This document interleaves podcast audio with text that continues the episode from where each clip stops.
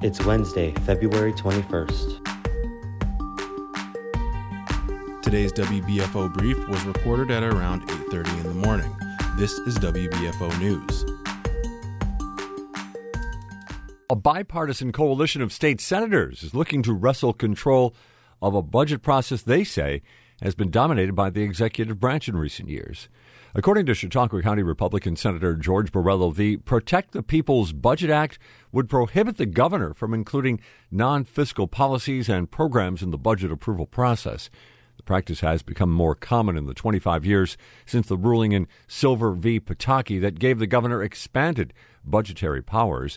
Borrello says putting, quote, policy in the budget prevents full review of controversial issues. Farm workers and their supporters will be rallying in Buffalo this morning prior to a court hearing that could limit their rights to unionize. According to United Farm Workers, arguments will be heard this morning at the Robert Jackson Courthouse in the case of New York State Vegetable Growers Association Incorporated versus Hogle. The advocates say due to the ongoing lawsuit, farm workers have been effectively prevented from organizing since October of last year. And local Republicans appear ready to mount a challenge for New York's 26th congressional seat that was left vacant by the departure of Brian Higgins, who is now the president of Shea's Performing Arts Center. Erie County Republican Chairman Michael Kracker will make an announcement this morning regarding the special election for the seat. The Erie County Democratic Committee has endorsed State Senator Tim Kennedy in the race. More information is being made available as the investigation continues into a police involved shooting in Hamburg that claimed the life of a 36 year old woman. Lisa Height of Jamestown was shot on February 2nd inside a McKinley Parkway residence during a confrontation with police.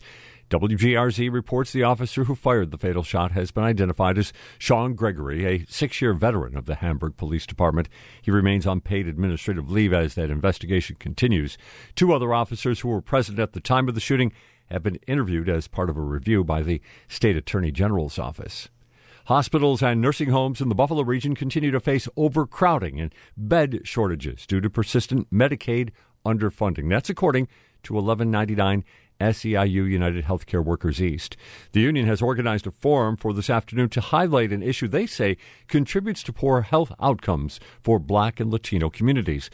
The effort is part of an ongoing call for New York State to use its cash reserves to close Medicaid funding gaps.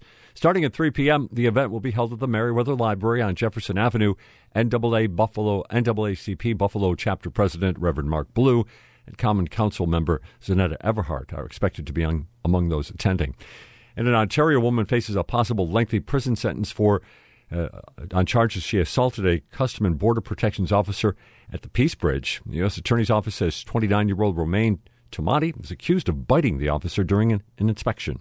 The WBFO Brief podcast is made possible by Canisius University. Join Canisius on Saturday, March 2nd for a Discovery Day event to learn how your high school student can prepare for college now. Register today at canisius.edu/visit. Well, a new poll has some bad news for Governor Kathy Hochul. Her popularity among New York voters has declined by eight points since earlier this winter.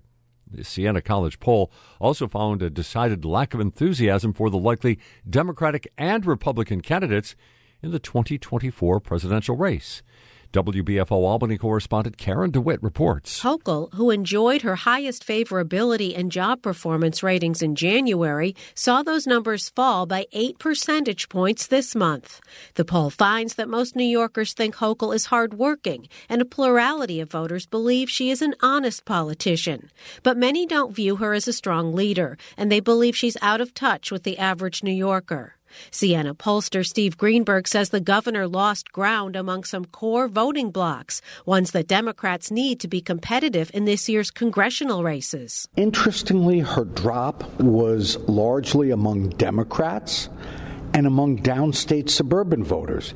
So I don't know whether it's some of her budget proposals, the fact that the voters don't see her making progress on the issues they care about. Hochul has gained negative attention for her proposal to make changes to the state's school aid formula, which would result in some school districts in suburban and rural areas receiving less money this year than they would have under the old rules. She also has scaled back plans for affordable housing after failing last year to win passage of an ambitious project.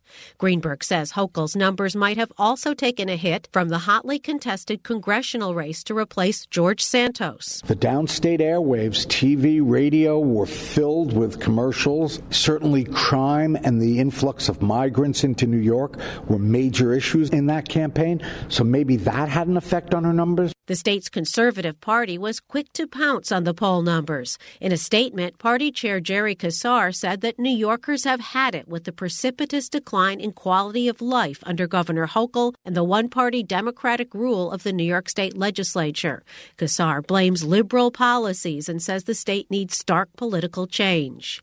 The poll also asked about this year's presidential contest. It found anemic support for both frontrunners, Democratic President Joe Biden and Republican former President Donald Trump. In a head to head matchup, Biden leads Trump 48% to 36% in blue New York, but both have lackluster favorability ratings. Greenberg says the poll for the first time asked voters how many would like the next president to be someone other than those two men. We said if you had your choice and you could choose the next president, would it be Joe Biden, Donald Trump or someone else. And a plurality of New York voters said, please give me a president not named Trump or Biden. The poll found only 7% think both Biden and Trump are physically and mentally fit to serve a four year term. The poll also asked about a four way race, including independent candidates Cornel West and Robert F. Kennedy Jr. In that matchup, Biden led Trump by just 10 points, with West getting 6% of voter support and Kennedy receiving 13%. In Albany, I'm Karen DeWitt for the New York Public News Network.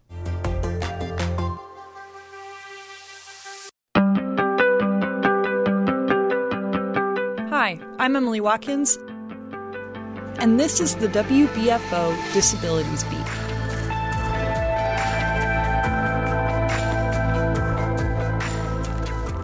Recently, I spoke with Erie County's newest family court judge, the Honorable Shannon Filbert, about her perspective as a judge with a disability on what people with disabilities should know about family court.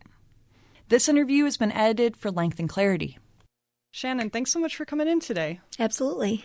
For people who maybe aren't familiar with family court or are maybe going through family court for the first time, tell us a little bit about what family court is and what kind of cases it involves. I think family court impacts every person in some way or another because everyone has parents, everyone has a family. Despite, you know, you don't get to choose your family, they are your family. And one way or another, family court is going to cross each and every person's path at some point. Um, we deal with custody and visitation. We deal with family offense petitions, which might be, you know, asking for an order of protection to be issued. I particularly deal with the Article 10, which is abuse and neglect. And a lot of times it's respondents who are parents who were themselves abused and neglected children. So there is this cycle as well that you see in family court. But as a judge, you have to be passionate and understand that there are a lot of different types of families out there and be cognizant of that and just be empathetic, but also follow the law. Mm. So it's it's a a tightrope walk. I would like to talk a little bit about the challenges that um, disabled people face in the judicial system.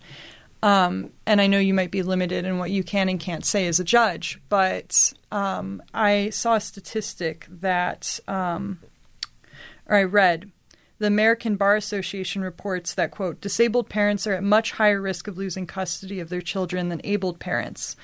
And, quote, according to the Christopher and Dana Reeve Foundation, two thirds of dependency statutes in the U.S. allow for the court to determine that A parent is unfit on the basis of disability. 35 states include disability as grounds for termination of parental rights. 10 states allow physical disability as the sole grounds for termination of a parent's rights, even without evidence of abuse or neglect. And in every state, disability of a parent can be included in determining the best interest of a child.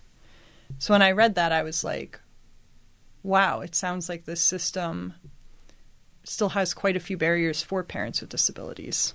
Absolutely. And um, in New York, I, I don't think we're one of those states that you mentioned, and I know we're not, luckily. Um, but there are grounds for termination of parental rights, but it's not an automatic. I mean, you're going to have to require a um, psychiatrist to do a lot of different studies. They would have to, you know, testify mm-hmm. that the children in your care now and in the foreseeable future are at risk of abuse and neglect. So um, it's not just an automatic. I, I, I feel terrible for those states, and I'm hoping that you know legislation will change in those other ten states that you had mentioned. Um, but luckily, New York State is not one.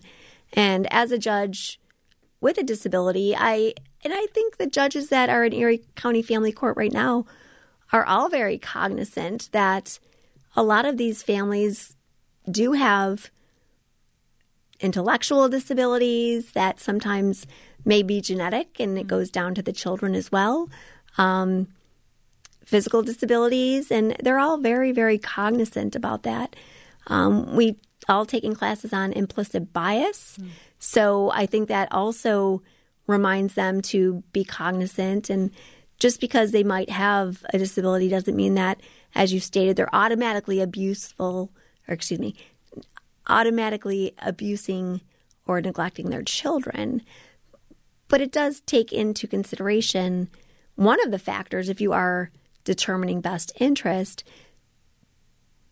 But I think the law in New York State acknowledges you can still be a parent with a disability, but are there disproportionate cases that may come through the system with parents or even children with disability? I wouldn't be surprised, and I've probably seen it. Why is that? Why why do more families with disabilities possibly come through the system? I don't know, and I'm not saying it's definite. Yeah. Um, but we, at least the abuse and neglect cases that we seem to see, a lot of the um, family members, albeit the respondent parents or you know the subject children, have some sort of disability. So I it could be a lot of different things. It could be you know the cycles, it could be genes, it could be that they're just more apt to have um, caseworkers who might not know what services to offer. Because mm. a lot of times, too, um, family court is hoping to be preventative. We don't want to remove children from their homes and everything they know. So I don't know if maybe there's just not, I, actually, I could say I don't believe there are proper parenting classes for specific, you know, parents with disabilities, mm. um, parents who don't have disabilities, but their children have disabilities. I mean, I think we need more tailored classes and tailored assistance on the particular issue that brought them into court. And sometimes it may be surrounded or attributable to some sort of disability. So I think that's where the system is lacking. What advice would you have to families that are about to engage in the family court process when they have a disability? It's okay to let your attorney know. It's okay if you feel comfortable disclosing to the judge or the judge's law clerk if you know you need any sort of accommodation even to enter the building mm-hmm. i mean the accommodations are great um, so don't be afraid to disclose it thinking oh this is going to affect you know the outcome of my child custody case other than that just be open with your attorney and don't think just because you might have you know even you know some people who have had substance abuse issues in the past and might now have, you know, some brain damage or whatnot. Mm. that can, and we see that a lot in, in Erie County Family Court, or, you know, they may have overdosed, been in a coma, and now they have some um, intellectual disability from that. Doesn't mean you can't be a good parent. Mm. And that's what I think we all have to remember. And the bench, I believe, does a pretty good job at that. And I'm hoping to continue that. Thank you so much, Shannon. You're welcome. Thank you for having me. I appreciate it. For more on this story, including a transcript, visit WBFO.org. I'm Emyle Watkins, and thanks for listening. Don't forget to like or subscribe so you can help others find this podcast. And if you love it, leave a review too. The WBFO Brief podcast and the award winning journalism of WBFO's news team are made possible by our members. Thank you for listening.